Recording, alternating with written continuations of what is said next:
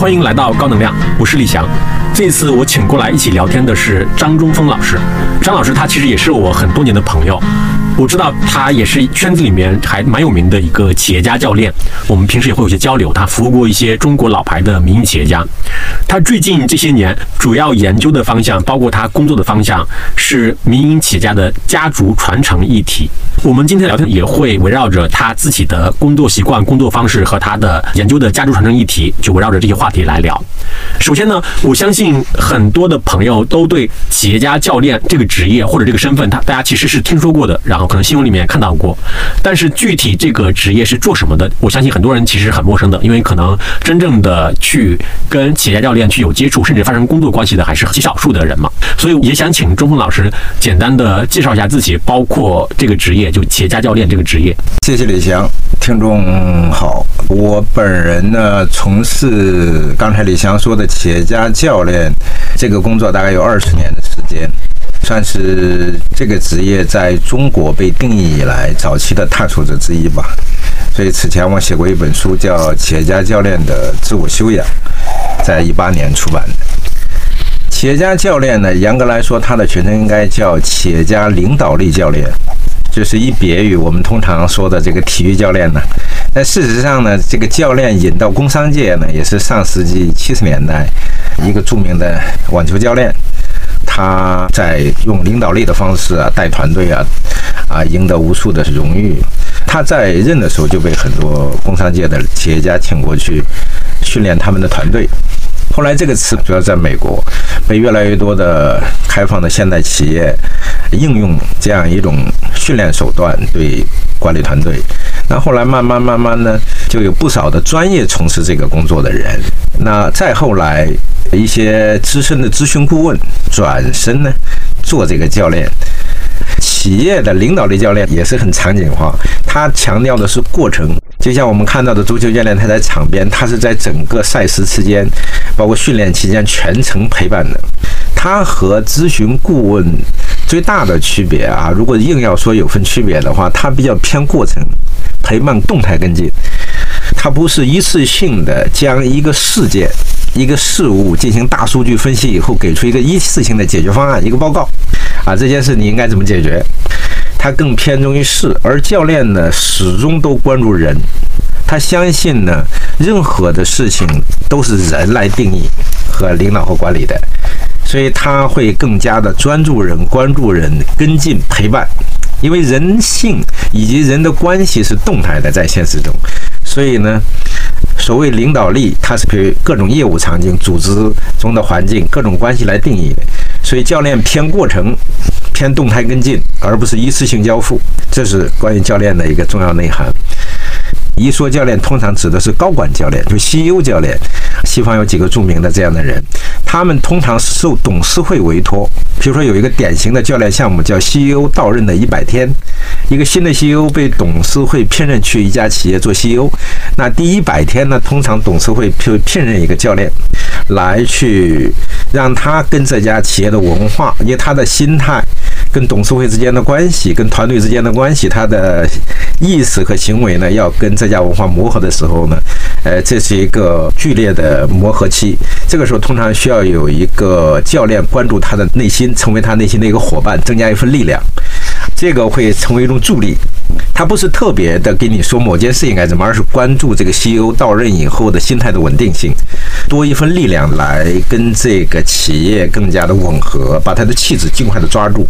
那这个是关系到内心的稳定。那么到中国呢，也是近一二十年的事情，真正应用也是最近十年左右才开始，而应用的场景呢比较多的呢，又是在。企业的中层管理，就企业人调动啊、辞职啊、禁止啊、团队吻合呀，在中国创业家比较多，就是第一代企业家还没退出历史舞台，这一批人是创业家性格，往往你用西方典型的所谓的规定的教练技术，有时候你会失去跟他们对话的机会。这我的经验。那实际上他们需要的是一个导师、顾问和教练的组合。坐在他的对面，成为他的思考伙伴，你需要具备这三种能力。有时候他高度的沮丧，一个很偶然的事情会冲击他的信念，这个时候他不需要你给他讲什么企业经营的话题啊，怎么解决一个企业的难题，不需要的，也不需要你用教练的方式，那个时间来不及，需要你给他那么长时间的陪伴，他已经非常挣扎。这个时候真的需要像导师一样坚定的、无比确定的口吻，告诉他你现在在哪里，前面的方向在哪里。那个时候他的心灵会超乎寻常的脆弱。也这是往常人通常不能相信的。其实这时候他需要的是阿司匹林，是吗？阿司匹林赶紧吃掉，马上就有用。对，马上，因为他需要快速从那个泥窝里走出来。这是超乎人正常人常识想象的。就是他那么强大的企业家，怎么可能会有这么脆弱的一刻呢？我也是在相伴他们的过程中发现了这一点。所以有时候他需要快速、你坚定的给他一个东西，他心性已经开始摇荡。这个时候需要你给他导师的那种肯定、确定、指明。就是这个啊，那个时候他会有一种呃，像抓住一种东西，有一种希望，看到一种光亮。有时候他的能量一回弹，这个时候才可能用上你用教练的手法。总之呢，在中国，其实这二十年我的经验证明，这也是很偶然的因缘，让我跟企业家，就是这种真正具备创业家，就是企业的 owner 而不是经理人，和他们对话的时候，他需要导师、顾问、教练这三者合一，要无缝的切换，你才能陪伴他们很久。大概这个，我回答李翔的问题。企业家教练其实是这么一个演绎过来的一个词，其实他严格来说是企业家领导力的教练。他如何领导他自己，领导他人，领导一个组织，领导业务，领导变革，就是这样一个综合的领导力。作为一个企业家，他这个身份的领导力。当然，教练他的奥妙在于。我们刚才讲这些，你看都比较偏这个企业面，其实他那个领导自我是关键。当然，这个德鲁克大师讲过这个啊。我们在教练领域用的多的是关于领导自我，就是偏重于后来我提出来的职业人格与自然人人格。在一个企业家的背后有个某某某某人，那个某人是他自然人。大家通常会盯住他那个企业家的身份，而忘记这个企业家背后还有个人在顶着这个帽子。那个人，那个背后的自然人。是教练特别关注的，要把那个人看懂，然后你就可以理解他很多的大家看起来不好理解的企业行为，他的所谓的偶然性其实没有偶然啊，很必然。这个呢，我比较欣赏的一个给苹果、给谷歌做了十七年教练的坎贝尔。坎贝尔啊，坎贝尔呢，他其实有一个词我很欣赏的，就是用我的话叫职业人格与自然人格相结合。坎贝尔呢，他用的是叫完整的人。这个我是特别有同感的，在事实证明，这一二十年来，无论在东西方，这个都是极其有效的底层的方法，被证明是行之有效的。你能够将你所谓的真实关切被你的对象收到，那这个大概就是所谓我讲了它的来路以及在中国的应用环境。我大概正式开始，如果非要找一个 beginning，就是二零零五年，光明乳业王家芬女士啊，她当时是董事长总裁，那一次事件啊，我有幸认识她。那次是开启了，后来我知道那个叫做我做的工作叫做教练，当时我并不知道那个叫做教练，我只是那样工作，但后来被证明行之有效，从他期待的二十分钟到谈了五个小时，到他后来。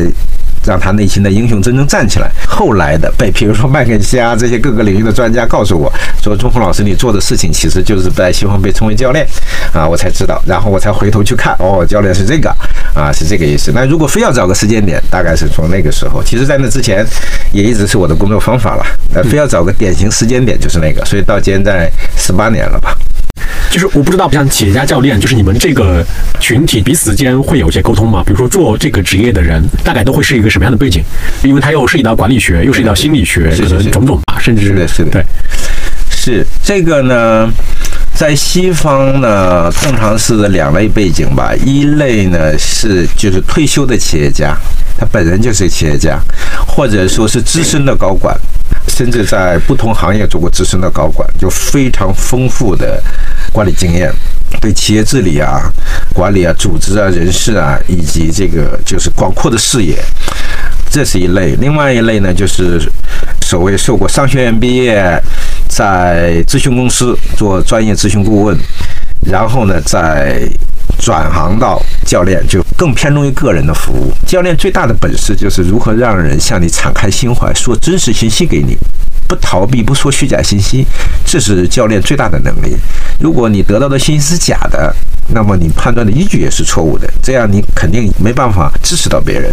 所以他最大的本事就是能够洞悉到别人的真实想法，并且有能力通过倾听让别人把他真实的想法安全的倾诉给你。那这是一个能力了。但这种能力，如果你非要说背后有个什么知识背景，除了你的天赋，那当然是现代心理学的背景非常重要。你刚才说的好，最起码的，它叫有心理学的知识背景，有非常丰富的洞察商业本质的能力，熟知企业治理的各种秩序啊、管理工具啊，这些都是常识。但更重要的，还要对整个时代啊、宏观背景、政治背景这些要了解。这是看你教练的对象的级别。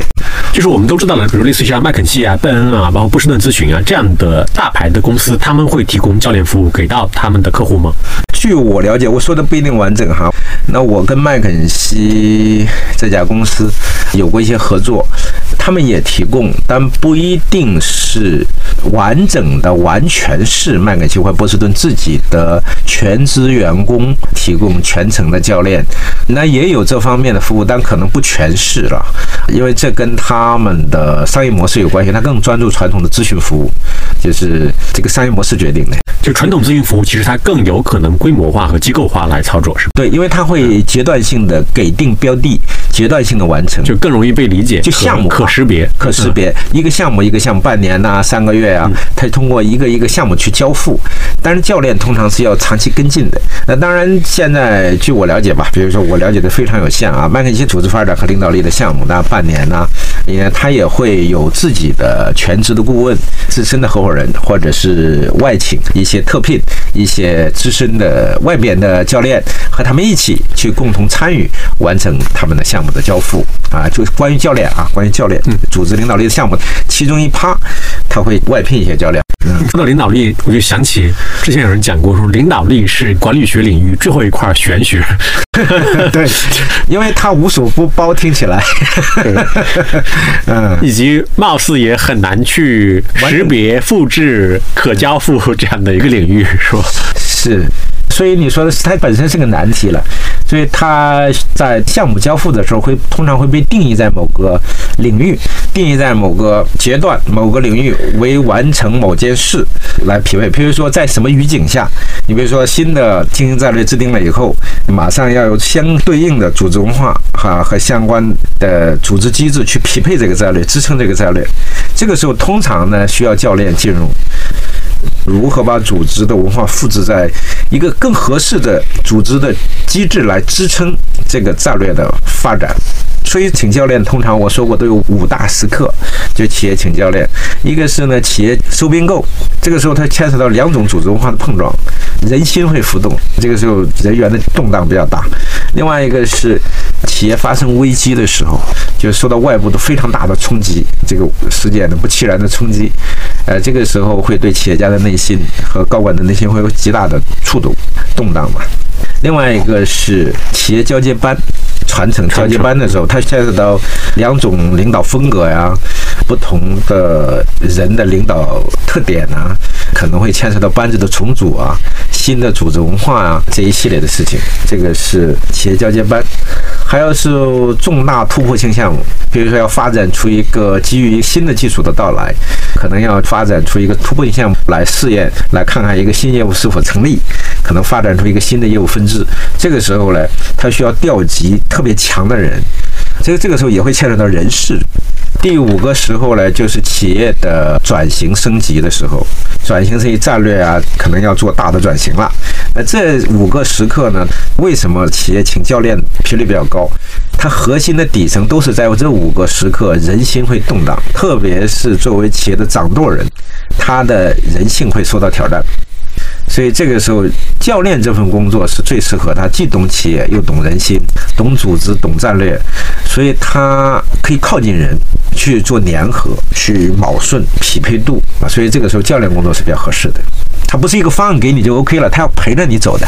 所以这五个时刻都牵涉到这样一个底层逻辑的变化。所以这个五大时刻是请教练的时刻。嗯，但在这五个时刻里面，就是我也看你最近的一些言论啊，包括你的新的书啊，其实你是挑出了传承这个是这个切面是吧？是的，对对，是的，是的。你是从什么时候开始对这个问题非常感兴趣，以及说决定要把自己的绝大部分的时间和精力放到这个话题上面的？这个呢，大概是二零零八到二零一二年，不少企业家呢反馈给我，就他们的难题呢越来越集中。这个集中度高的就高在了这个传承这件事，也就是说，对他们平常跟我聊天越来越不期然带来的困惑呀、眼神呐、口吻呐，越来越聚焦在这个传承这件事情了。他们的年龄大概都到五十六岁以后，就是身体啊、精力啊开始有一些不济，有一些感受，然后跟孩子呢会有一些冲撞。通常在我们谈完这个公司事务以后，这个话题通常是在吃饭喝茶的时候就聊及比较多。当时我并没有形成一个高度的直觉，但这个话题一直没断，直至在正式确定这件事，我下决心把这件事作为我接下来这余生嘛，如果做一个职业的话，全情投入做这件事情，聚焦是在二零一五年，就是要只做这件事了，只做这件事，只做这件事。是后来我做了一些研究，发现没有人在做这件事，但是它是又是一个。汹涌而来的，我闻到了那个海风的味道呀！这是中国三百万民营企业家，百分之九十都是所谓的被定义为家族企业的，那这是个庞大的需求，而它是整体到来的。在中国大陆改革开放四十年以来到现在，这是一个巨大的澎湃而起的需求，但是没有人去迎接这个需求。更重要的是，这件事情意义重大，它做得好与不好。会影响到中国企业在未来二十到五十年在国际上的竞争力。说的再严重点呢，它会影响大众对财富、对这个阶层的认知，它会影响商业秩序，甚至会影响社会生态环境。所以我觉得它是个时代的命题。但是响应者寥寥吧，因为它没有一个规定的，没有前路，就没有一个经验放在那里嘛。嗯，那我就说我来吧。但在国外应该有很多吧，因为国外它的商业的历史和公司的历史都会更长一些嘛，他们会更早的面对这种对传承啊。是国外呢是像美国吧，它是法律制度背景，那么他们通常是由律师事务所负责第一层的，就是它是以法律来界定很多事情的，是贴近他们这个家族服务的。但是第一代到第二代，就是由创业家创立的企业，像第二代开始传承的时候，在任何一个国家和市场里都是非常特殊和特别艰难。难的事情，特别容易引来动荡，甚至会毁掉这个企业，整个基业会解体。那当然也会带来家族的极大的痛苦了。此前就发现，他们确实是走在生产力的第一线，然后响应国家号召，抓住机会，努力奋斗，艰难的拼搏，赢得了不少的工业。但是确实普遍存在在家庭这个问题、家庭关系的处理上，是个普遍的隐痛，又不好说，都是成功人士，所以这个也是一个我很大的一个动力，就是我的内心认为我是连续创业者，我是非常能感同身受这些为社会做出巨大贡献的企业家们，已经享受幸福的家庭生活，但是我在现实中看到的不多，这个很难。我自己不是也做类似于这样的一些，因为跟之前的媒体经历经验有关系嘛，就我。接触到很多这样的人，对，其实你看他们的很成功的那个表面，包括他们讲的很有道理的话，你再往深层看的话，你会发现，其实每一个取得巨大成功的人，他们本身都打引号都不是正常人，都有他巨大的 缺陷啊什么在里面的。是的，这有时候所以就很难有正常的家庭生活 和幸福人生，就是其他人都在服务你，是这样一个角色，因为你是中心嘛。但是你的家人不会去服务你，而且也不能把你家人开除掉。还是他平常是替别人解决问题的人，包括家庭问题。对。也有朋友啊，请教他，因为觉得他什么都可以嘛，见识多嘛，能力强。但实际上呢，一旦回到自己的家庭，因为他的关系是至亲亲密关系，就是压迫感非常强。这个反而是一个又不能说的隐痛，因为是不好讲。这个是成功人士就所谓家丑不可外扬，不好谈。这个呢，也是我一个动力，就是为什么我要这么坚定的选择啊？一个是所谓的使命感，一个是我确实自己也是个创业者，另外长期陪伴他们。非常了解他们共同拥有的这个隐痛，我觉得不应该，就是应该有更好的解决方案，应该去帮助他们，应该能给一份力量，这是我的一个信念了。当然，你说我那么有把握嘛？其实当时我也没有，我就是这样被一种愿力牵引吧，我就是坚定的这样下去吧，就是去探索吧。对，嗯，就你刚刚讲到的，比如说组织会请教练的那个五个关键时刻里面，对，是其他的都有人在做什么，都比较多的什么危机啊、转型啊，哎，对，包括并购和融合啊，都是有比较多人在做的，是吗？是，都有相对比较专业的、成熟的、约定俗成的专业机构，在这个领域耕耘很多年，很成熟。关于并购这件事，譬如就有非常成熟的律师事务所呀、会计师事务所呀、咨询公司啊，很多专业很强的专业公司，有的时候多家去服务这个，这些都是比较成熟的方案。但是传承呢，确实，那特别是在中国大陆，没有更好的解决方案。如果说有，大家耳熟能详，现在听到的这个话题都是关于财富管理。就是怎么样把钱保存好啊啊，更好的所谓理财啊，让财富不损失啊啊，就是财富管理比较多。但是我呢选择了一个底层，就是因为我擅长的是教练，用的是教练的手法，而且我坚信呢，所有的商业的底层都是人性的细节，所以你必须读懂人。不管财富有多大，不论企业组织可以做多大，如果这个背后创立这个基业的人不幸福，这个家族是四分五裂的，这样会是一种悲凉吧。更何况这也影响对这个财富的善用。比如说，你一个不幸福、过分心理处在高度的冲突中的一个人，不够平衡的人，你很难想象他去有足够的、真实的、持续的去创造公共价值。所以我觉得反而没有人从这个角度，从底层的关系，从家庭内部的关系，还有就是家族和企业的关系，和高管各阶层的关系，从这个地方着手。那这个据我所知啊，我所知有限，因为我这里有七年在埋头干活，我不知道是不是有人在做在大陆啊。我据我所知，现在跳到家族企业传承的现场，直接去解决问题，目前我还没有听说更多，尤其是从这个关系角度进入，因为这跟我做教练这个背景有关。对，就为什么这个需求是这么的迫切和大，但是同时又很少有人来做这件事情呢？是因为其他事情可能更容易，并且更容易被满足？对，还是说的很好，对这个问的很好，因为 这也是我们这份工作特别艰难的原因吧。因为企业家他征战几十年，对企业这一套东西呢是非常熟知的，熟知就会带来确定和安全感。他面对咨询公司啊，面对会计师事务所啊，面对律师事务所呀、面对这些公共的、长期使用的、企业一直在使用的机构，他有使用的经验，并不陌生，他也知道这个标的是相对清晰的。但是，所谓用我们这个从关系入手这个东西呢，最重要的是不太好摸得着、看得清这个标的啊，这个效果不太容易被直接交付，看得看得那么明清晰。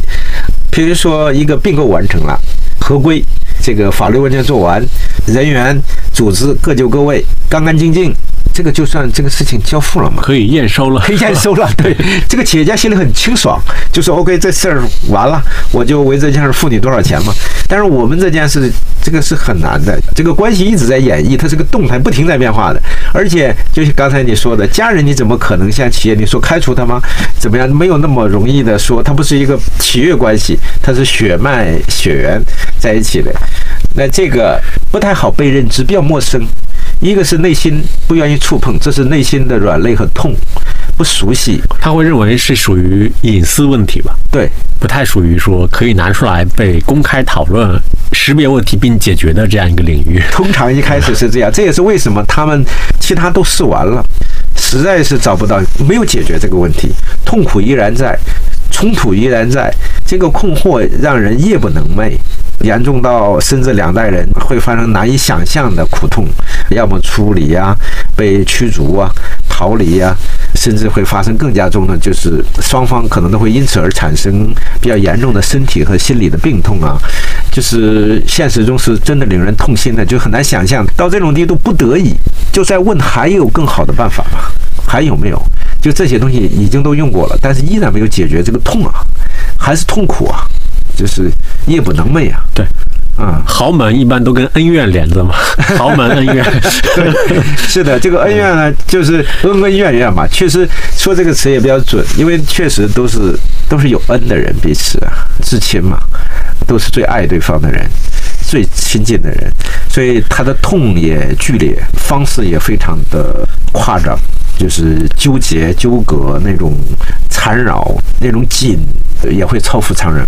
对，因为以及就我自己有一个感受，就是他其实确实是巨大的财富，包括巨大的名声，都会把我们正常人遇到的问题给放大。放大啊，放大无数倍。是的，这个砝码往上一画，这个天平往上咣一声就到了另边了。但其实这个是个很大的，因为它其实常规家庭，我们正常普通人家里也有的这种两代人呢，所谓我们通常说泛指的代沟啊，沟通的困难呐、然后生活环境的不同啊，学习背景的不同啊，都会有的。但是放在这个话题下是，确实你刚才说的对，他突然增加了一个巨额财富的筹码，它不是普通财富，它是一个巨大的量放进来，金光灿灿，就让你无法回避，很少能够侧开身，相对理性的去打量。所以这就需要我我们这样的专业的第三方去介入，去给一个空间和可能。那如果身在其间，它是日常啊，每一天要面对，那那个吸附力是巨大的，确实会让这个事情的剧烈程度大幅度增加。对，就是我之前看到过一个作家，他的一个说法，其实他也是西方的嘛，因为西方这样的问题他会更普遍一点。他指的是就是第一代的富人，尤其是巨富，往往处理不好跟他的小孩的关系，包括尤其是教育层面。他为什么呢？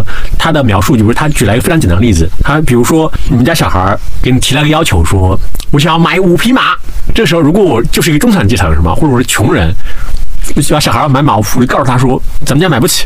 这个事情就结束了。但如果你是个巨富，你就得想一想，你要怎么跟他解释说，我不能给你买这五匹马，你得给他一个非常好的理由，能够让他相信这一点，同时也能解释说，为什么妈妈有五辆车，我就不能有五匹马呢？对，就很好玩。对对，介入你刚才说这个话题啊，确实几乎所有都会面临你刚才说五要五匹马这件事，几乎所有他无非说我要卖一个限量版的跑车，刚进大陆，现在总共五辆啊，什么无非是变成了这样一个概念嘛。确实，在真实的场景中，这是一个沟通难题。对，因为你要跟他讲道理。要说服他 说你这个要求是不合理的。其实教练呢，就是做这份工作的，他实际上是创造了一个机会，创造了一个两代人关于财富、关于物质、金钱和所谓的人生价值啊、家族的传统啊、核心的价值观呢这些问题呢，有一个场景，制造了一个机会去沟通。通常我会扮演那个主持谈话的人那个角色。主持谈话呢有几个好处啊，第一就是我坐在那里，他会觉得这是一个相对正式的场景。OK，今天有个老师，我们共同认可的，他是来帮助我们来解决问题的一个人，他坐在这里，他是公正的，他听得懂我们俩讲话。首先，他提供了一个仪式感，这个正式感本身可以双方都有个暗示，他会自动让双方的沟通理性化、相对秩序。就另外一个人说话的时候，你要听，这样让情绪会反一刻到来，让理性会相对提前，会多一点思考在在那里。啊，这样的时候呢，说话会比较有条理，就把一个人的理由、一个人对一个问题的看法听完整。啊，嗯，当然这并不是说一代就比二代高明，或者他认知就一定比二代先进，不一定。面对很多这样的话题，往往是同步的，同时起步的。就包括一代，我我可以说句不礼貌的话，对一代企业家可能也不见得，就你对财富的认知一定比孩子高明，是因为你不停的在打拼，那个钱拿来要继续投入研发，什么一直在这个企业的系统里转。到底财富意味着什么？不见得有那么非常冷静的空档去真实的思考。而孩子提供了一次机会，虽然他的方式可能是让你不受碰撞的方式，但是终于让你停下来。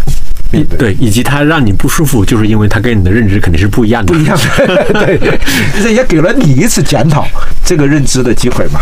啊，所以这是共识的形成，而是真正懂得对方是靠这种交互，甚至一些争执啊，不同的观点的这个碰撞而得来的共识才是真实的，比较有力量的。嗯，这是有意义的。我的意思是说，嗯嗯，回到就是你专注在做的就是传承的这个话题，就是因为我们听下来，就是它肯定涉及到一个家族和家庭关系，就是他们内部的这样的关系的处理。同时呢，又是因为他们基本上都属于财富阶层嘛，就是这个处理又会涉及到巨额的财富的处理的问题，可能也包括分配啊什么等等。我相信它里面会有非常多的敏感的地方，敏感的以及说会被他们认为是这属于非常隐私的部分，甚至自己都不愿意去触碰的这样的地方。然后呢，像这种企业家教练本身，他又是一个外来人，是一个完全的第三方，他怎么做到让大家来信任他呢？应该是非常困难的一个地方嘛，就是正常就很难，再加上又叠加了这么多的因素在里面，有什么方法吗？怎么做到这一点？就是信任的建立。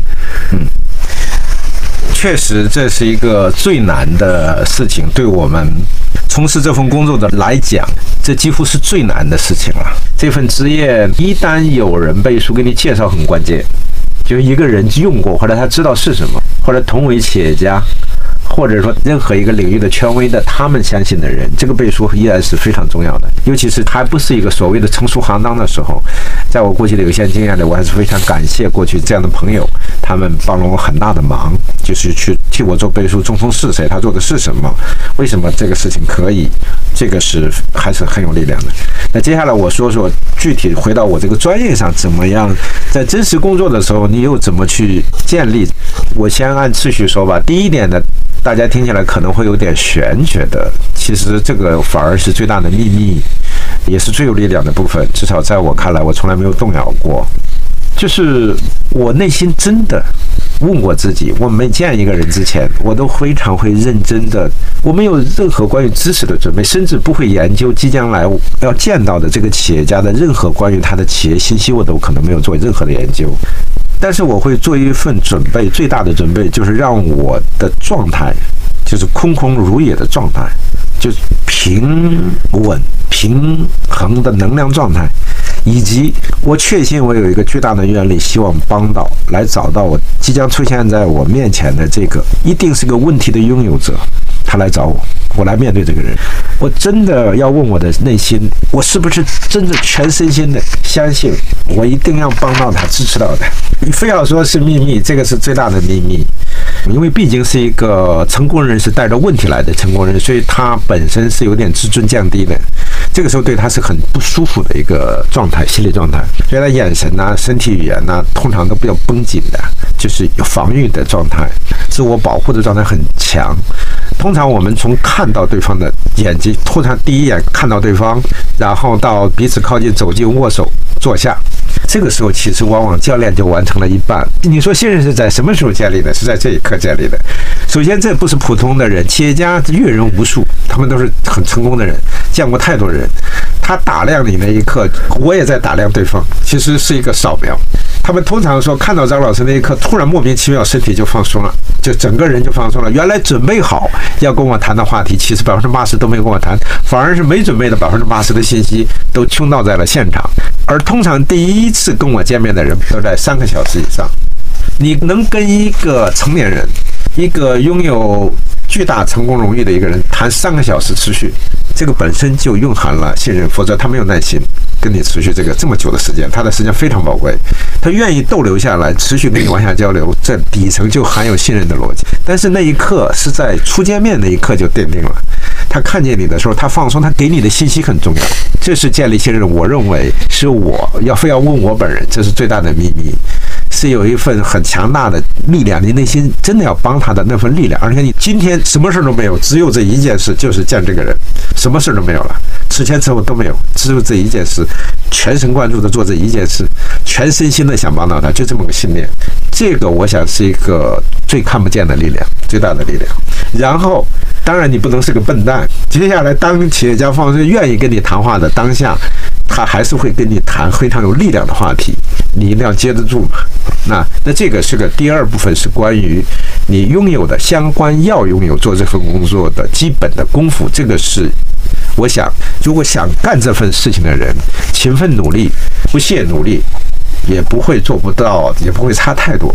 啊，不管心理学知识啊、商业知识啊，这个第二点我想说的大概就是你确实应该拥有你从事这份职业的相关的知识、技能准备，包括经验的积累，是吗？对，经验的积累、体感，就他这个用语言很难完整的说。第二部分还好，就是说真正想做这份事情的人，大概他会做相关准备，就是不管三年五年吧，大概这个知识技能的需求还是可以学习的。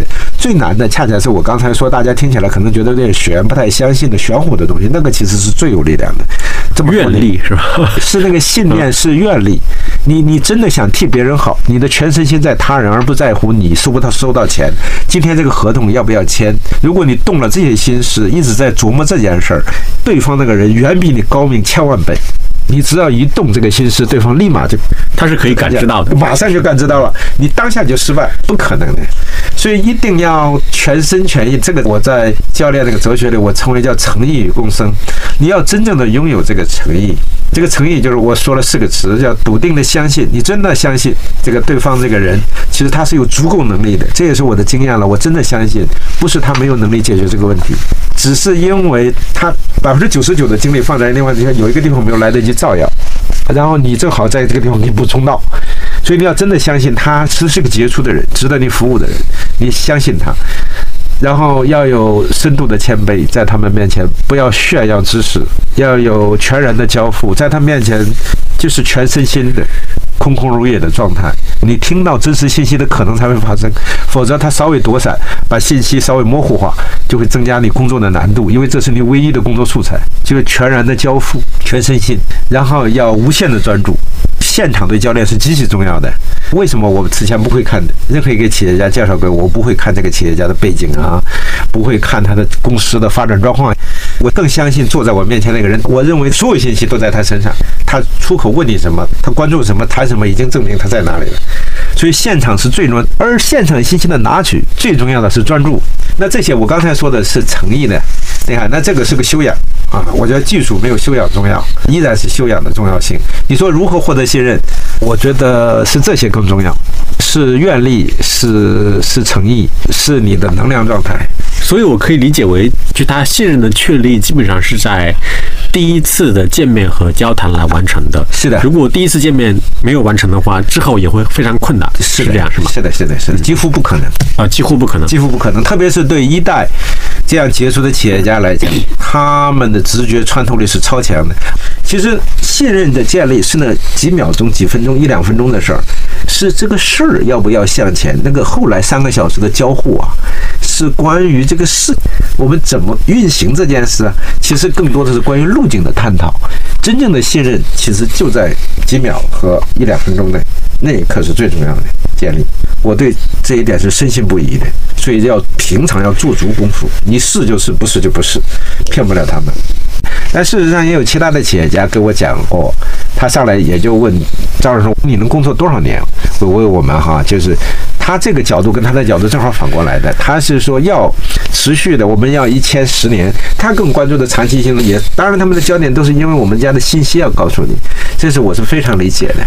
他们采取的方式不一样，这跟企业家的个性有关，都是超级大的企业家，都非常杰出，我都很尊敬他们。对，因为我也听过一个，也是一个超级企业家。但他不是讲他跟教练的关系，他讲他们跟供应商的关系。他用了一个词叫“相互 all in”，对，就是不能我只要求你 all in，是的，然后我自己留来一堆备份或者备手的，他要相互 all in，然后这样大家可以一起往前走。我理解他讲的那个，比如说你要给我二十年、十年，他其实要求你 all in，是是是是是，有这个意思。这个也是这个事情的特殊性嘛，我非常理解。其实这还是一个，因为付出精力的多少跟这个质量，还有呢，它依然牵扯到底层的安全感。就是越多呢，越熟知呢，工作的效率会越高，你获取信息越便利吧，采集真实信息的效率越高，工作的依据越多，这样呢，信任度越高，沟通的成本越低，那当然是对持续向前是有很大帮助的。事实证明，我这些年的经验也告诉我，这是成立的。对他，既然第一次大家来见面和交谈这么重要的话，我不知道，就是你会有那种不断的刻意的去设计第一次见面它整个的流程啊，会有这样的打磨的过程吗？嗯，就是因为第一次见面它非常的关键和重要嘛。对，如果是这样的话，我理解对大部分而言，他可能会他会不断的去打磨和设计我们第一次见面的场景啊，甚至包括如何去讲开场白啊，哦。对话怎么设计啊对。对，对包括我们交谈的场地、场景，是的是的。谈什么话题，是的，是的。嗯，这个这个是当然需要设计的，根据话题、议题，而且场景感是极强的。对我来说是日常工作了，非常多。是什么日常工作？日常对我来说是日常，就工作的日常就是这样啊。这样的场景很多很多，比如说我会弄两台摄像机，一台对着比如说孩子的面部特写，一台摄像机照着我们三个人工作的这个方桌，坐在那个桌子这个全景。那其实经过十次谈话以后，你可以看这个影像的记录，十次一步一步向前，每个月一次一次。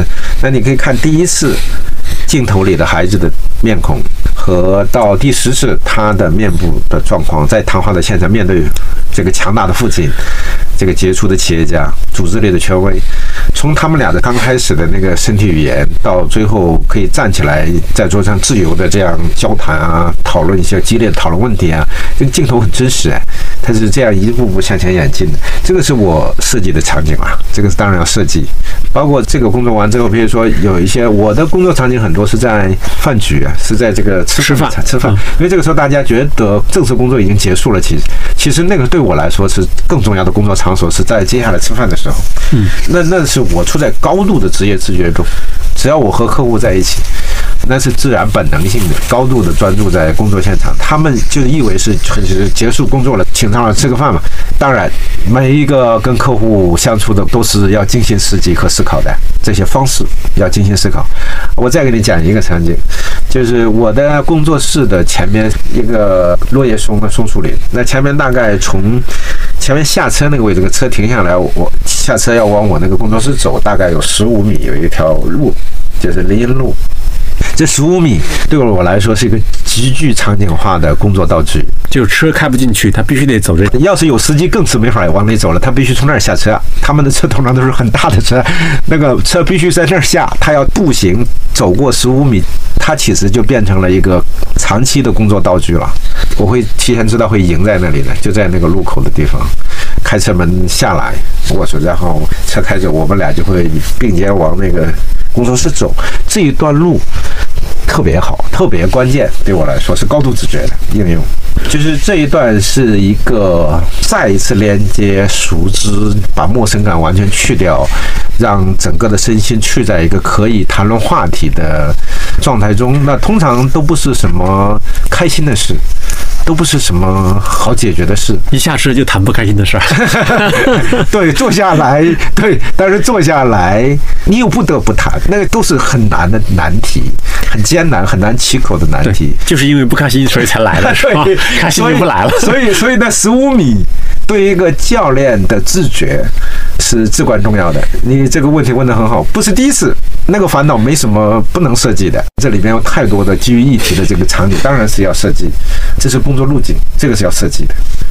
就是它不同的议题，可能它需要不同的不同不同的场景，不同的方式。那我在工作的时候，如果说非要有点什么，那大概就是我比较大的一个经验吧。这些年来，二十年来，就是我跟客户真正的，不管你说第一次建立信任的时候，还是后来长期工作的路径那些场景里，其实都不可以让对方觉得，说的再直白一点，你高于别人，你可以教育别人，不能有这种传递这种感觉，因为这种感觉只能压迫对方的能量。而不是提升释放，其实让他释放他的能量。对，你要给他敢于向你充分释放的这个可能，让他足够多的去诉说。总之，你不能觉得你扮演的是一个通常吧，持续扮演的是那个老师的角色。当然，有一种例外，就我刚才一开头跟你讲的一种例外，就是有时候一旦企业家处在一种突如其来的高度艰困中，你如果那么僵化的使用那个所谓的教练的那个方法，也不起作用的，反而会延缓，让他对你没有耐心，甚至会失去，他甚至怀疑你的能力嘛。嗯，你因为他拿不到你的支持。嗯，这一点不知道说清楚没有？总之，你不要过分强调你是一个可以教别人的人。理解嗯，就 这钱赚的也不容易。很不容易，这要呕心沥血。但是我觉得，如果和别人交付你的议题，对你的尊重、委托来讲，一点都不为过，这是应该的。如果不这样，也无法承托别人的交付的这份责任。那你选择了嘛，就要坚持这样，不这样也无法开始。这是一个靠近别人的内心，本来就是有一份荣誉，不是谁都可以让你离他那么近。所以我觉得，非呕心沥血不可。因为家族关系成员多，立场多，每一个人靠近你的时间点不同，不同的议题进来，所以猜测啊，这个是非常符合人性的。那有时候正好不其然，那个马上又突然，然后这个时候你的角色可能跟其他家庭成员都有铺垫，都足够的其他工作场景多嘛，不是刻意选择的，是因为议题的推进。但是这个家族成员进来的时候是突然的。一个突然的偶发的一个事件，又是一个很不好的事件。这个时候呢，你没有来得及跟他做客观上充分的按照既定路线走的接触频率，你突然到达靠近他，那他并不可能像其他家族成员那样的信任你。但这个工作要马上进入，要马上开始。呃，这个时候有闪失的时候，会让信任倒退是可能的，就他会怀疑、质疑你这个教练的立场。对，你是来帮助谁？某某人来，对，是的，就是你是帮助谁谁谁的，你是帮助谁谁谁的，你为什么就这样呢？会增加，有时候会有这么一个循环的。嗯，这这个在工作中，我觉得是正常的。当然，它也是你要解决的一个议题之一。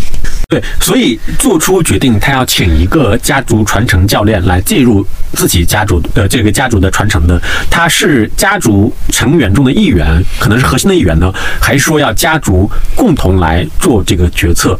因为特别有意思，就是我之前刚好看过，就是大前研一，他是日本的一个很有名的经济学家和咨询顾问，他有讲过一个例子嘛，就是雅马哈他家族二代也是公司总裁，就川上浩嘛，就请他来公司做顾问，还不是传承的教练，就作为顾问，然后就把他介绍给他的父亲，就是雅马哈创始。人叫川上元一，然后川上元一就很生气，为什么呢？川上元一认为说经营管理我是天下第一，有什么事儿不应该来问我吗？是吧？请了一个教练，请了一个顾问过来，然后他又还觉得很诧异，当众把儿子训了一顿。之后他讲的其实也非常有意思，就是大前他也会讲说他怎么去来赢得雅马哈这个创始人川上元一就他的信任啊，其实还蛮曲折的一个过程。对对对，因为你可能和他还不太一样嘛，就是他是要大家共同来做这个决策，还是说只是某个核心的家族成员认为有这个需要，就是等到你介入之后。慢慢的在赢得整个家族的认同是哪一种？在有限的经验里边，占大概率还是在权威位置上滋长这个企业帝国的创始人，我们称的所谓的一代第一代企业家，通常他还是主要的发起人、话事人是吧？对，他是话是家族话事人。对对，他在家通常这样的角色既是企业的权威，也是家族的权威。通常定下这个议题，能让他。向前有可能开始的话，大概率是这个角色。二代提请创造机会也有。通常呢，这是根据不同的他们的企业所在的发展阶段呢，然后二代的年龄啊，他们关系冲突的性质啊，不同的特点。二代就有可能扮演这个先发起邀请的这个角色，但是他如果找我，我也会先让他去跟他的父亲沟通，跟他父辈。他会发生，比如其他家族成员的这种排斥性的态度啊，会甚至行为也会。的，会的，嗯，会的。核心原因呢，就是说谁邀请，另外一些可能有部分利益就立场不完全站在所在方看来。有一些立场上略微不同的角度的人，他会认为这个钟红老师不是我们来邀请的，那他一定跟他更近，他就会怀疑我们进入工作的立场，这个会有预设。对，这这个这个是正常的。我们后来也跟所有委托人，一开始我刚才说那个约定，最重要的一份约定，第一条就是我们不是为某一个人家庭成员的立场。服务的，而是服务于整个家族的共同利益，这第一条。也就是说，我们不是让谁请来说服谁，搞定谁的，我们是为了家族共同的利益。紧跟着，那你说什么是家族共同利益？第二条就是，我们相信家族每一个成员的自我实现，都是整个家族可持续向前的根本保障。这些约定你不同意，我们就不要向前了。我们可以做朋友，但是不要开始工作，啊，工作这是前提。如果这些我们不能达成共识，公司没法开展。你会觉得我的所有动作都有问题。你们可能恰恰觉得，大家通常在那个既定的系统里认为最虚弱的孩子，我可能从第三方的角度发现了他另外一面。我要去用我的专业的工作方法，为了整个价值，让它起到它特定的作用。可能这个会让原来那个系统的人很吃惊、很诧异。但是如果有这些共识的部分，有提前的约定，就变得很重要了。就是你要相信我的专业和我服务的目标。当然，即使这样，也有你刚才说的吧，就是还是要解决的，这是真实存在的问题，也是这个议题复杂性所在。因为正常情况下，我就瞎举例子啊，比如我们公司大家决定了要请一个顾问或者教练。我出于客气，我肯定说 OK，同意，没问题。对，但来了之后具体怎么样呢？再说，会有这样的情况，是吧？不错不错，那这个也是的，大概在真实的强者中也会有这样的，会增加工作难度吧。但是我们这份工作就是接受挑战的，就是要解决这些问题的。对。嗯，我就想起，因为大钱他就讲的就特别好玩嘛，因为他是儿子请来的，他就要去建立跟父亲的那种信任感，就让父亲相信他。对，他就讲说他约那个就是雅马哈创始人，就是川上元一嘛，就大家见面，然后川上元一就也很客气，就请了他到他的一个类似于一个比较私人的一个场景里面，因为最开始雅马哈在日本起来是做音乐嘛，就是钢琴。但后面有做发动机啊什么之类的，还做钢琴，做钢琴，因为他们做音乐时，他们就助了很多当地的那个小孩的乐团，然后川上元一就不断的给大钱放这个音乐。放那个乐团里面得奖的那个音乐，每听完一个就问他，哎，你觉得怎么样？听完一个问他，哎，你觉得怎么样？听完一个人觉得，哎，你觉得怎么样？然后大钱的描述说，听了六个小时之后，川上元一看着说，哎，对了，你是不是来找我有事儿？然后大钱就说啊，说没事没事，我就今天就先这样，我先走了，就特别好玩。所以你的重点的工作场景是放在家族还是放在企业？要看这个问题的焦点在哪里，不能直接绝对的回答是在家族或者是在企业。在企业的时候，通常是帮助建立，就是所谓接班人那一方，第二代，他的跟在组织里的权威的建立的过程。这个是我们在企业工作的重点，也没有大家想象到，哎呀，这个公司就是乱的，全是家里人呐，跟跟这完全两派啊，不是不是这样的。现实中的发展到今天的中国大陆的所谓我们定义的所谓家族企业，他们已经足够的优秀，就是他们对现代企业治理就受过这么一二十年的熏陶，没有那么差。对，是个可解决的问题。管理过于落后的，可能已经被淘汰了，或者已经不在大家的视野范围内。是的，是的，走不到今天。没错，嗯，其实像家庭和企业，比如它就是两种社会组织嘛。就我的理解，这两个组织它本身它们的核心要追求的目标是就非常不一样的嘛。比如家庭，大肯定就是家族要讲究延续性啊，可能家庭里面每个人大家最好关系都很好，都很开心，这样这是它的首要的目标嘛。然后企业它的首要目标肯定是增长和利润嘛，就绝大部分企业肯定。你是把增长和利润放到它的首要目标里面，就好像我经常开玩笑说，就大家比如住院的时候说祝你什么家庭和睦嘛，团圆幸福。对，但是不会有人这么去祝公司的，就是因为这样公司，比如今天公司还要讲减员增效，但家庭肯定也不会讲减员增效这个事情嘛。就是两个社会组织它本身它天然的就有一种张力，但是呢，就家族企业。它很不幸的是，它同时就两个组织，它又是比较紧密的联系在一起的嘛。对，我不知道你怎么看这这个，就是它内在的这种张力跟矛盾。所以很多的公司家族企业慢慢的发展过程里面，它其实是越来越去家族化嘛。因为我我觉得可能就是因为它这种张力实在太强了。对，这是不少企业采取的一种看得见，觉得马上能够让他所要的。部分成果能够呈现在他面前的一种方式，因为企业组织这件事呢，是他们相对熟悉、一路操持过来的。风险系数在他们看来虽然有风险，但是相对他比较要得的结果来讲，还是经过权衡，有时候还是能接受的，而且能控制得了。第二呢，这也有不少企业是这样解决的，比如说公司上市。通过现金把当初创业的兄弟姐妹给付，就是请出去，请出去，然后自己成为这家公司的实控人，嗯，就是核心大股东。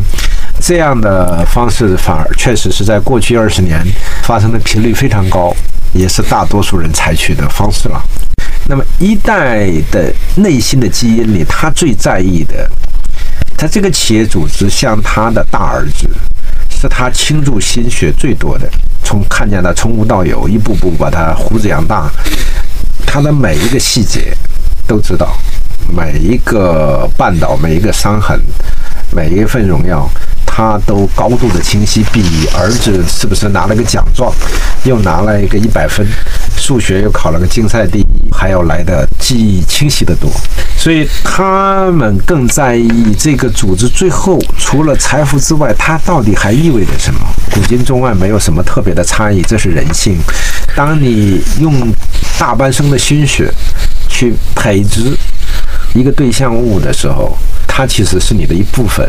是你成为你，你被称为谁？你是谁的？是它定义了你 啊，对，定义了你。对，百达翡丽那句广告词用的叫 “begin your own tradition”，就是开始你的传统。因为我们今天的创富一代的企业家，足可以有这个理由，在中国改革开放这样特殊的四十年的背景下，我们可以说出一串这样的企业家，他们确实有资格说开启了。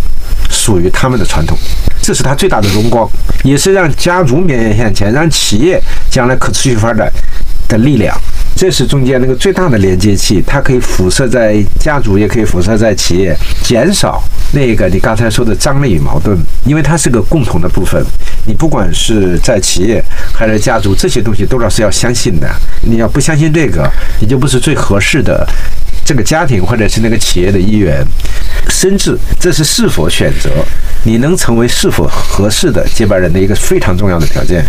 其实我讲这两种组织，他们本身首要目标的不一致性，因为它有的时候它会变成一个选择嘛，就是作为这个企业家族，或者说你作为一个话事人或者家长，其实有时候你会要面对选择，你是要家庭的这种。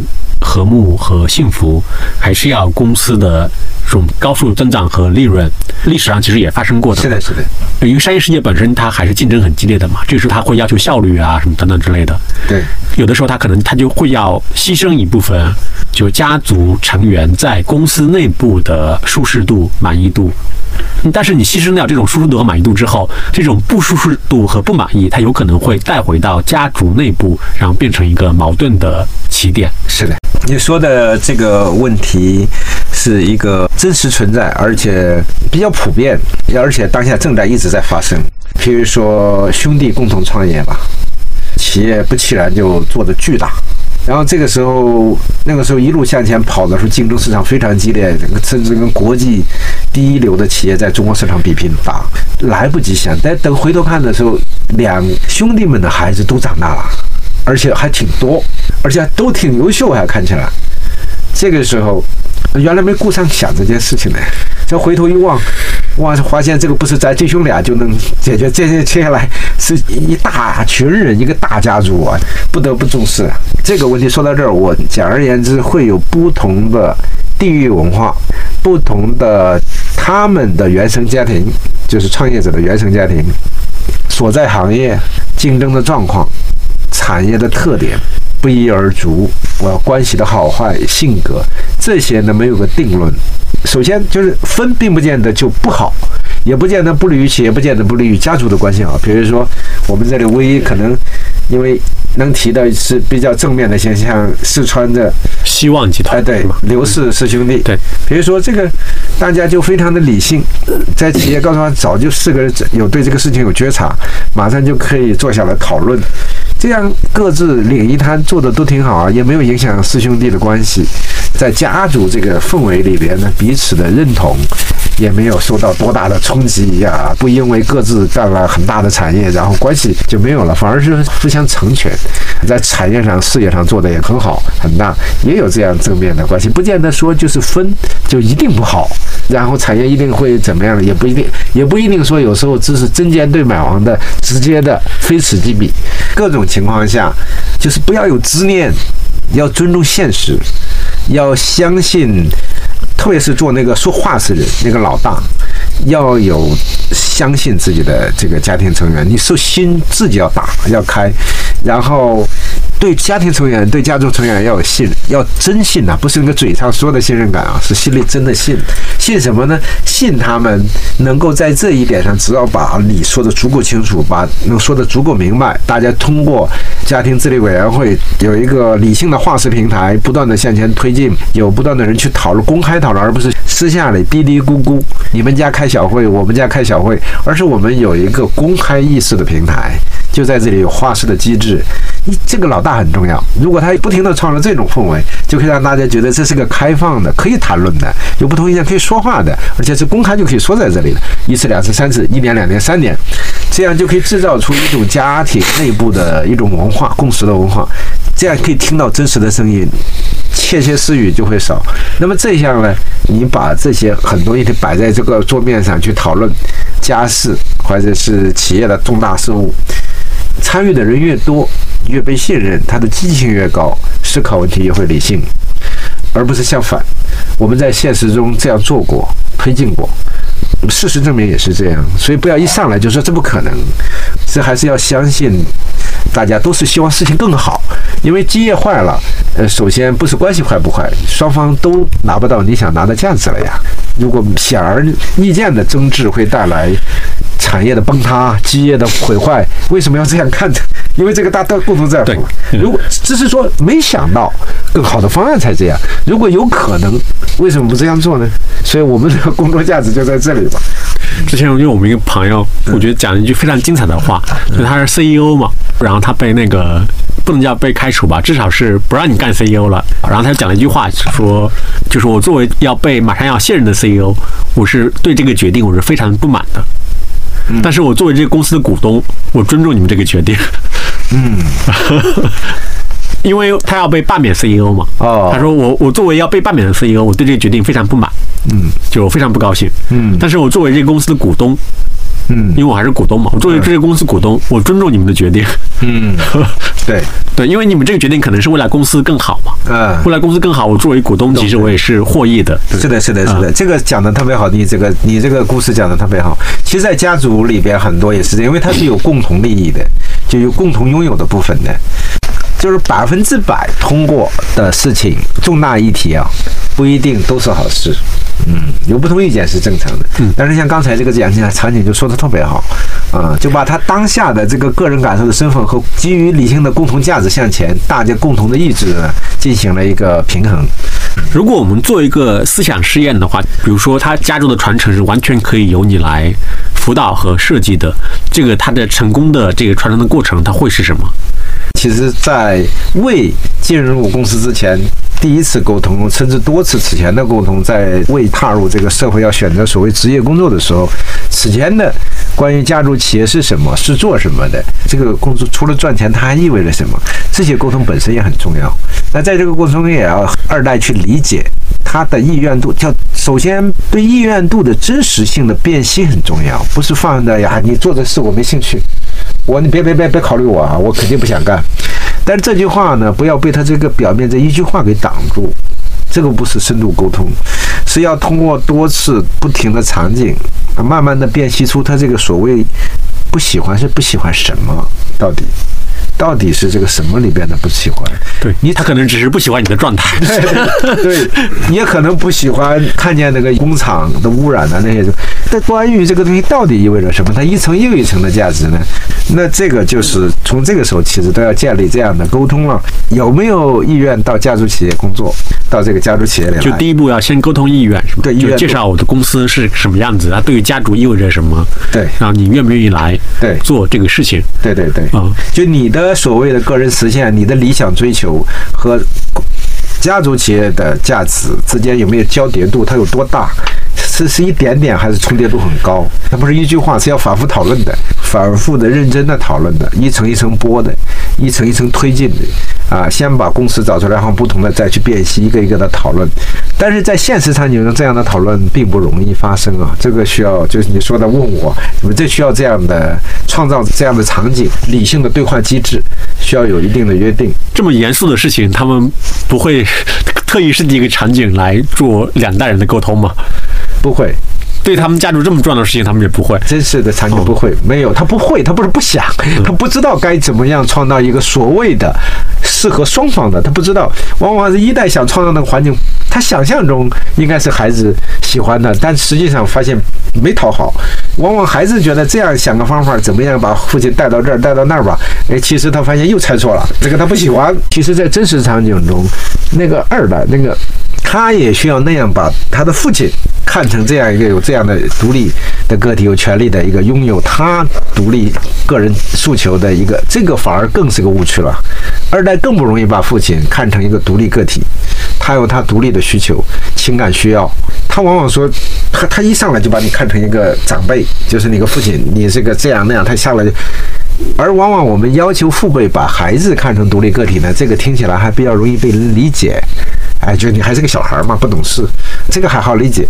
但是更难解决的是，如何让一个二代年轻人去把他的父亲，一个六十岁的人，看成一个有他独立诉求、各方面的诉求啊，包括情感的一个独立的个体去看待，因为这样才是平等，这样的对话才会有效。但这不并不容易。在浸染在家庭这样氛围中要生活在一起的家人面前，听起来简单，但并不容易。尤其是在我们这样一种文化背景成长下的这两代人，这个艰难，一直对企业家非常的繁忙，他总是觉得有更重要的事情等着他去处理，更紧急的会议需要去开。其实这个才是最重要的事情，但很难发生，所以需要介入，需要专业工作人员的介入才干预，它才会变得有效。但最重要了，它是接下来这个我说的准备原点，原点 对，这是原点，原点有了，我接下来说的是路径，大概是五步，呃，十到十五年分五步，那个时间那跨度需要十到十五年，就完成一个完整的从学徒开始一直到最后执掌这个企业完整接回来，从学习啊到从管理层到。进入核心管理层，到拥有自管理权，到拥有控制董事会，到最后的财富的最终的所有者，这个大概需要十到十五年，而且一步不差的很理想的模型。但是呢，不少企业是带孩子这么走的，先是到基层轮岗，各职能部门、各业务板块，先知道这是干什么的，这个场景到底怎么发生的，走一遍啊，研发、销售、市场，再走一遍，供应商这种。产业的模型都看一遍啊，大概是这样。但我呢，在这个场景中呢，比别人强调多的第一点呢，我更注意，因为是讲传承的，在这个话语系统，我通常会建议孩子，让父亲呢带着孩子呢走一下他的，如果企业今天干到今天是二十年了，干到二十五年了。那从创始的原点开始，就创这家企业的是一家工厂啊、作坊啊，这个原始地在农村的某个田地里啊，在某一家叔叔家的厨房里啊，那带他去从这个是怎么开始的这个事情的那个。种子在哪里？就回到延安是吧？对，对，就是去找寻当时是怎么回事，怎么就有了这个企业了呢？因为回到那个场景中呢，一切信息都带回来了，带到那个场景中了，一下子就回到了二十五年前，当初他是怎么个生出来这个梦想？比如说家里被人欺负，没有饭吃，几个姊妹出去都受人欺负，往往就是从那个地方开始的嘛，那个原始的镜头，这个能把他的情感信息全部带到现场。而眼前这个不是别人，正是你的下一代，跟你有血缘关系的人。他不是个普通经理人的，他是可能要接掌、要延续把这个基业继续向前的人。他必须知道这个情感的源泉在哪。这是为什么？为什么他很激动？有时候，为什么？他不该愤怒的时候，他爸爸怎么突然就摔杯子了？正常情况下不了？解为什么他这样。你以为他会发火的时候，他反而很平静。为什么？就是你不知道他的情感的来路，他是怎么样伴随着这个企业一路伤痕在哪里？所以要从最初开始的地方，然后把这个企业发展的重大节点发生的那些地点、关键人物，比如说关键的经销商啊，关键的那个已经退休的银行的行长啊，就是那两万块钱，否则就过不去了，企业就没有了。那个行长想尽办法用自己私人的钱贷不出来送过去，别人也送了两万块钱，就救了这个企业关键转折点啊。那这些关键人等呢，一定要带孩子见，在企业发展的某个阶段，这企业都有的。比如说，第一次有新的股东进来，第一次有合资的各种这些重大节点呢，就是创始人认为对他的个人的情感和价值观啊，对事业啊，对基业产业的看法那些关键点，跟既跟企业有关系，跟家族有关系啊。第一，二伯伯进来了，二伯伯离开了，啊，三大爷进来了，这个这些关键时间点为什么？它背后意味着什么？为什么要有这个选择？那要带孩子走走一遍，经历一遍这些关键经销商，让他访谈了，听听他们讲当年那些故事，让那些人讲，这个很重要。这个是对孩子这个接班人特别重要的事情，他一下子就理解了家族和企业的关系，一个人和企业的关系就理解，一个领导者怎么去驾驭一个组织，他一下子就获得了很多的感受。原来可能看不懂的、不知道的，那天夜里为什么爸爸跟妈妈打架？在五岁的时候，所 以就清楚了。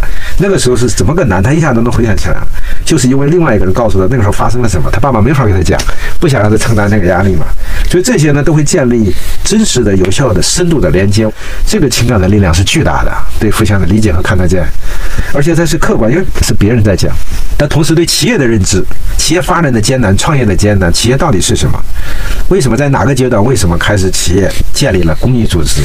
第一笔一个亿是什么时候捐出来的？为什么捐的什么？出发点是什么？他一下子对这个企业到底还可以干什么？财富意味着什么？有了初步的超乎他此前学生时代无法想象的地方，突然一次又一次冲击自己，这种获得是真实的。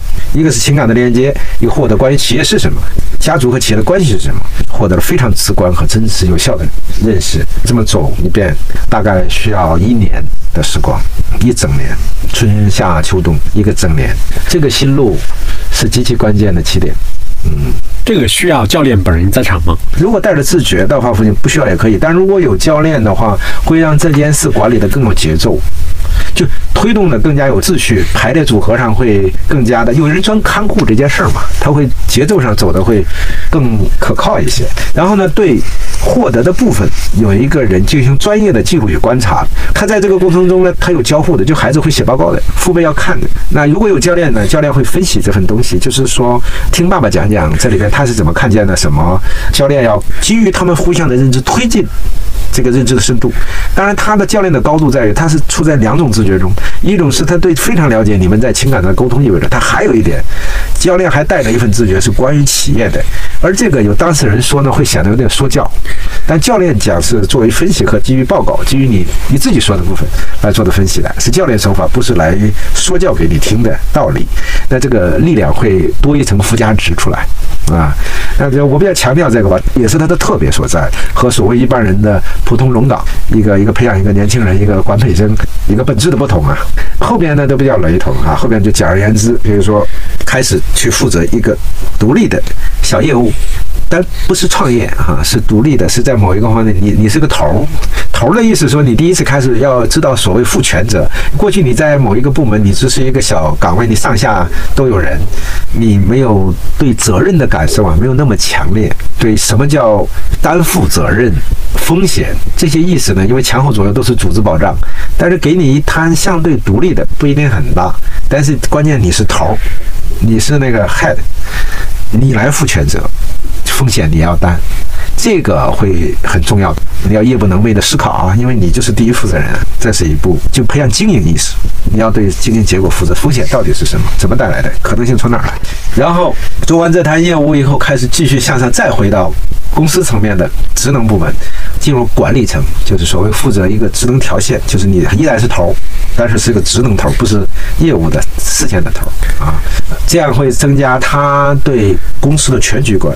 在企业组织中，这个职能到底是服务啊，是管控啊，是支持啊？这个关系到底是什么？怎么样才是最重要？因为你自己也当过业务的头，你现在看到底职能意味着什么？因为这是将来你领导企业必须面对的问题，日常的这两对矛盾在你面前发生，就业务和职能之间，这是几乎每个总裁都要天天面临的问题了。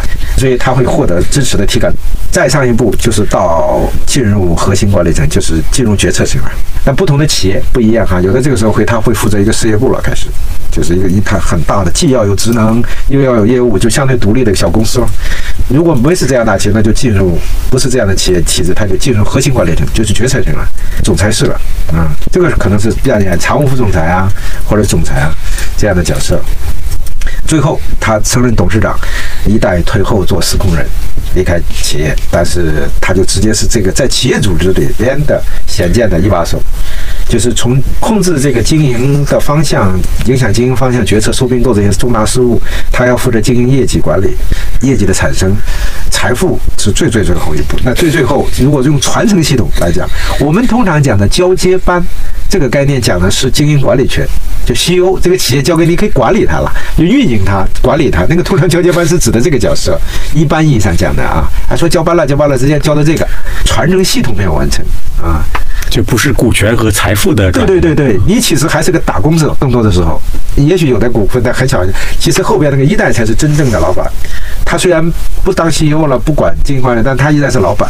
这个在整个传承系统来讲还没有完成，但是在我们通常讲的交接班，就是管理权、经营管理权的交班。如果按治理机制的话，那到董事会，甚至董事会也交给你了。但是有时候父辈依然是那个实控者、财富拥有权那个所有者，依然是一代，直至他最后把股份划清，把财富的边界给你划清，就是你才这个算是基本完成。但是并不意味着父辈没工作、没没事情可做了，就是他俩还会有分工。在这个传承系统里，但交接班大家通常比较敏感的交接班是指的经营管理、经营管理权啊，交办就是把运营这一摊的人事财权，就是运行的方式方法交给了他，怎么管理、怎么运行，执掌的是这个经营管理权。对，其实它是一个非常长的周期，非常长的周期，因为它过于漫长了，所以现实里面可能没有人真的会 这 么去做。对，就往往就是他基本上就是往往就是三五年就当总裁了。是啊，那然后这也是问题的所在。三五年当总裁了，他虽然不是那个称职的总裁，你别忘了，一旦把他组织里你放在那个位置上，很微妙。那个被称为总裁的人，因为他的 title 就是总裁。但那个被称为总裁的人不自觉的就想拥有总裁被定义的那些身份、权利和权利。这个时候，他但现实是落差巨大的，他什么权利都没有，他只是个 title。这个时候也是造成他的压迫、冲突、各种不舒适其中一个很重要的原因。这也是一个灯下黑的命题。很多人觉得很奇怪，你这么年轻就给你总裁做了，你不好好干？你看，要不是在这个家，你能怎么样吗？但事实上，在这个组织里多么痛苦，他知道，嗯，因为他并没有被真的赋予总裁的权利。事实上，那些周边的人也没有觉得他拥有那个能力。就这样，他工作是很辛苦的。那开会的时候啊，一言堂爸爸在旁边讲话的时候，虽然坐在他爸爸旁边，但是从来可能没有看过他爸爸的面孔。这个会议的时候。没有过交流，没有过眼神的交流，没有看过他的面孔，只是听一个声音在讲话。那这个其实恰恰也是个吊诡的地方，在真实现实中，它恰恰是带来问题的一个很重要的原因。但父辈可能认为我这是在训练你，是吧？你都已经贴身学习了。哎，对对，更多的父辈是这样想。小企业呀，很小很小的企业还可以，这个方法有利。譬如说，做一些单一行业的相对作坊式的，然后呢，把你这个总裁定义的内涵呢，实际上是轮岗，就是说这个总裁的内涵这一段，你主要负责销售啊。他虽然你叫总裁。但是研发那个产品你别管，就是你现在只负责销售渠道嘛。你的 title 叫总裁，但实际上你真管的事儿是销售，实际上是在龙岗。但是咱的业务简单嘛，比如说咱就五个作坊就是干陶器的，就是卖茶碗的，渠道相对稳定，供应商相对稳定，那可以。那当然庞大的产业几家上市公司。到这个级别的企业不可以，这很危险。这也反而是害了孩子，也会影响经理人的感受。对，其实他也是对二代本身他的信心啊的一个考验吧。可能很多人他会经历比较大的挫折感，就面对这种情况，就他不会认为说这是父辈给我的一个帮助或者怎么样，反而会认为是能这样理解的比较少。不是不可以，当然也有例外啊，也有例外，也有一些青年才俊，他就是因为你赋予他重任，就是他那个天赋异禀，这个全身心投入，超乎常人的境界，这个也是有的。有的天生具备，我见过这样的人，有经营天赋，未见得他的学历有多高，但他确实有这种继承了他父亲的这种经营天赋。他的那种敏锐和笃定、坚决，这不是康熙吗？并没有经过严格的培训，然后突然一下子继承了那个家业，当然就变得很能干。那不能否认。对，其实现实里，公司它其实也在发生了很多的这种传承的例子嘛。如果你仅仅从外部观察的话，你认为，比如说能举一个成功的例子吗？就会认为他们还做的还蛮好的，就比较顺利的完成了这个过程。我相信你也会去推演吧，就是他们怎么做到这点的。能公开说的。建筑报端，也就是说大家都能够了解的吧？这样说会比较安全合适一些，我觉得。就是说你在公开信息里能看到，大家有兴趣的一查就能搜索到这些信息。那比如说这个一个类型是像方太、毛里祥先生这父子俩呢，他们对这件事是带着高度自觉的。一开始毛中群先生从上海交大研究生毕业回来的时候，他们就开始讨论这件事怎么运行，就是比较高度理性了、平等的讨论。这件事情，那他们这个算是另起了一个新的行当，一起算是共同创业。在这个过程中，毛里群先生提出了一个很经典的“三三三”，就是带三年、帮三年、看三年，用这样的一个九年的方式，然后他就去做那个文化导师了，建立传统，建立精神，成为那个精神之光。他这个算是一个比较典型的耳熟能详、大家比较多的，而且毛先生也很自觉，他对这件事有很深的体会，也很受益，所以他在除了做他们自身企业的这个做的现在足够好、足够大培训以外呢，他还开放给其他的任何愿意到他这里来学习的关于家族传承的经验的、关于企业文化，还有非常丰富的心得，这算是一个典型吧。现在企业做的也很好，父子他们的对话都比较有。深度嘛，公共形象也比较好。另一个呢是梅花生物，它是全球氨基酸第一老大。梅花生物呢也是一个传承的特别，它算是一代半吧。那现在接班的是个女儿，那王爱军呢，她是十多岁就天刚蒙蒙亮，黎明就要拉着架子车卖那个我们称为杨戬的那个东西，就是到集市场去抢位置啊，就是否则你就没有那个摊位来，很辛苦啊，那个肩膀上都出血的。那他算是一代半，就是也是随着他父亲起来。他父亲也很杰出的一个企业家。前年吧，这两年就把班交给了这个女儿。她也是多子女啊，她还有儿子。她把这个班交给了王爱军。啊，王爱军就是以仁厚著称嘛。我们就谈一些这个能够在公开信息上能看到的。那这个交班呢也比较成功，企业发展的也非常的良顺。家族的成员关系，姊妹们的相处都比较好，也是一个范例吧，很独特。他是传给了女儿，而且很顺畅，家族关系良好。父亲的精神缔造的传统是个精神的指引，然后企业又发展的非常的迅速。传和接的两方的形象在公开时都很好，不管在资本市场、在企业行业里，还是在大众市场里都不错。所以我理解，如果他成功传承，基本上他必须得做到两件事情：一件事情就是他公司本身还是一个相对健康的成长，这是企业；然后另外一方面就是整个家族还是比较和谐的，就没有公开的撕破脸呀等等。是的，是的，是的。你说这两点是的，就是家族要和谐，企业还要发展。当然，这是家族企业传承成功的两个特别重要的。也是最基本的两个要素了。更早期是鲁冠球先生的家族，鲁威定非常的有乃父之风啊，既传承了他父亲对他那个山东基金呢建立这个情怀，但是又把汽车配件、把新的产业发展得很好，资本市场做的也很好。就说既继承了父亲的精神，做起的那种情怀，创造公共价值的这份心变得落地、真实、有效。对父亲这种家族的传统非常的珍惜，去参与缔造，但同时也把企业的兢兢业业，把新的产业发展的很好。对家族、对父亲的理念以及家族成员照顾的特别好，还是那两个标准，就是家族成员关系比较和谐，对父辈的精神比较在意，并且让他继续发挥力量，指导企业的发展。第二，企业在公开市场竞争中还保持了旺盛的成长。在新一代的手中，那就我们从这两，鲁冠军先生这个家族也是值得称赞的。所以作为二代，首先要爱惜啊，珍惜、尊重、理解，这个本身就是对，不单是对这个人，也是对这个家族的传统、对先辈啊一起参与缔造这个家族传统和核心价值观的人，这个系统的尊重。你就在这个系统中，而且你后来于他，你不对这个系统给予足够的尊重，你将会被这个系统所损伤。这这是被无数这个不管用心理学啊，现在心理学还是用过去的文化传统的经验呢，而被证明过的事实。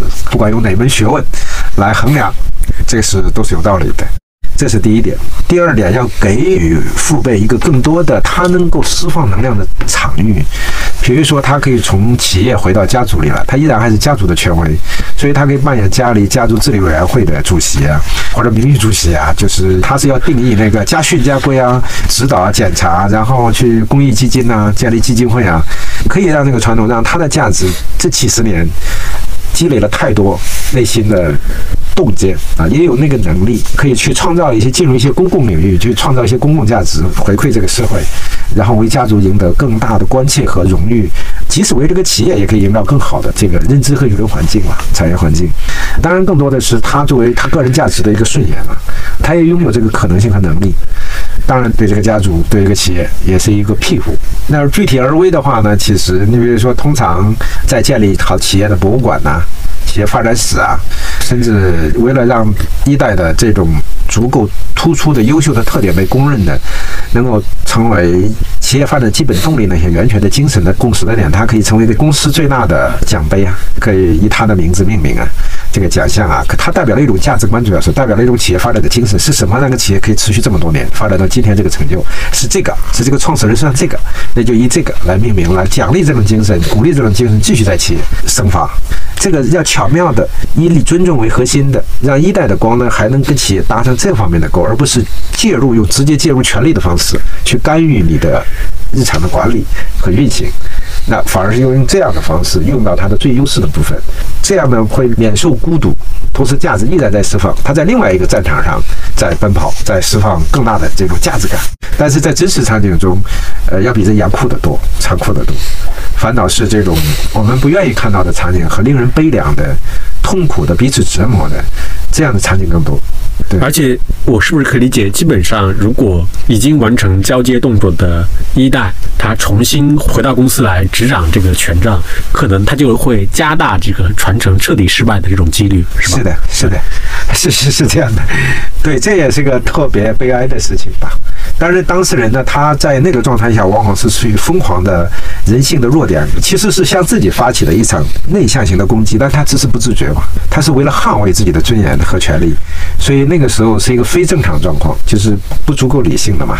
这个我在书里有一个讲的很细腻、很生动的景象，因为这个确实很常见，那个回来的速度也极快，对一代的打击、对企业的打击也超乎寻常，因为他正好你要想让他二代执掌那个继承人资产这个权利，就是要培养他的权威，而你那个到来正好是消减，就是毁坏、会撕碎他这个权威的动作，再重建这个权威要比想象的难得多得多。就被你再一次踩踏在脚下，但是这是他将来滋长这个企业的基本的条件，就他必须被公认为是个权威，而且拥有理解权威内涵以及善用权威这个能力。你一次次将这个权威给打碎，他将来就不知道怎么去扮演这个权威，怎么去驾驭这个基业呢？但以及其实它相对于成功的例子而言，单纯就概率而言，应该是失败的会占据绝大多数吧？是这样，这也是个很悲凉的事情。为什么？尤其是一代对二代，因为这两一个是创业型人格嘛，一个是他。一出生就有这么庞大的，一个是从无到有的，他一路路路走过来，把一个小牛犊从小抱成一个大牛的，他在长，他也在长。但是对一个一上来就抱一个大牛的人来讲，他没抱过小牛，这个挑战是巨大的，而且又有这个财富的，这个当然就放大了所有的这些争执啊，什么各种缺点啊。对他对他的要求太全太多了，可能一个很偶发的因素就可以导致一个不可想象的结果，就很可怕的事情就可能会发生。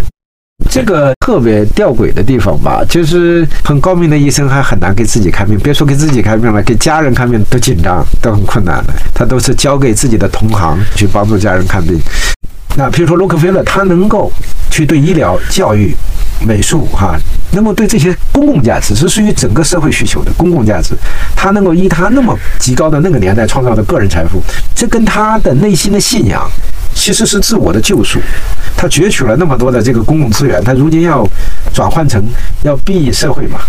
那他那个晚年呢，对孩子们的教育啊，跟小洛克菲勒那些沟通啊，就是在他家里，他带孙子的时候，他曾经一度这个得了脱毛症，洛克菲勒痛苦的全身毛脱光，他依然他清教徒嘛。笃信这个上帝是交的给他是个托管者，所以这个实际上看上去的一个这样内心不管以何种方式做好平衡的人，你才会有足够的理由相信他会把他这么大的庞大的财富去带来福音，创造更大的正当的责任去付诸社会嘛，让更多人受益嘛。一个高度病态、扭曲的、极端痛苦的人。怎么可能有足够的理性做这么好的规划？这个本身就是个悖论。但是，如何让一个英雄能够再向前一步？啊，我说一句狂话吧，在这里，其实这也是我的一个动念之一。我希望经由我二三十年的持续的工作，能够在这一代中国的传承的这样一个大事件、时代的大命题面前，在几百万中众中，能够找寻到中国的类似洛克菲勒这样的家族，能够彪炳千秋，贡献这个社会价值。这样，我觉得才不忘去做这个。这是一个时代的很大的命题，不是一个小事情，它是一个洪流。所以这也是我的一个初心。但洛克菲勒家族，他其实他们是后代是跟公司是保持距离的，其实是他是交给了那个合伙人打理的。是，这也是个传承的另外一个话题。传承呢和具体的交接班又不是一个概念了。就是洛克菲勒家族啊，他用基金的方式来企业啊基金呢在分开管理啊，越来越向后退在企业管理方面。好吧，要不我们先这样。谢谢李翔，这个我多年的好朋友啊，这好几年没见，都在各自领域里奔跑。我这些年在上海，他在北京，但是在这个话题里交流的时候，同样的感觉到李翔的这种探索的真诚和勇猛吧，一以贯之啊。从年轻的时候认识他到现在一直如此，但是当然现在也不老啊。谢谢李霞，这个节目我第一次来，希望没有说错话，把我要表达的东西能够表达清楚。好，谢谢钟华老师。嗯，好，谢谢，有机会以后再聊。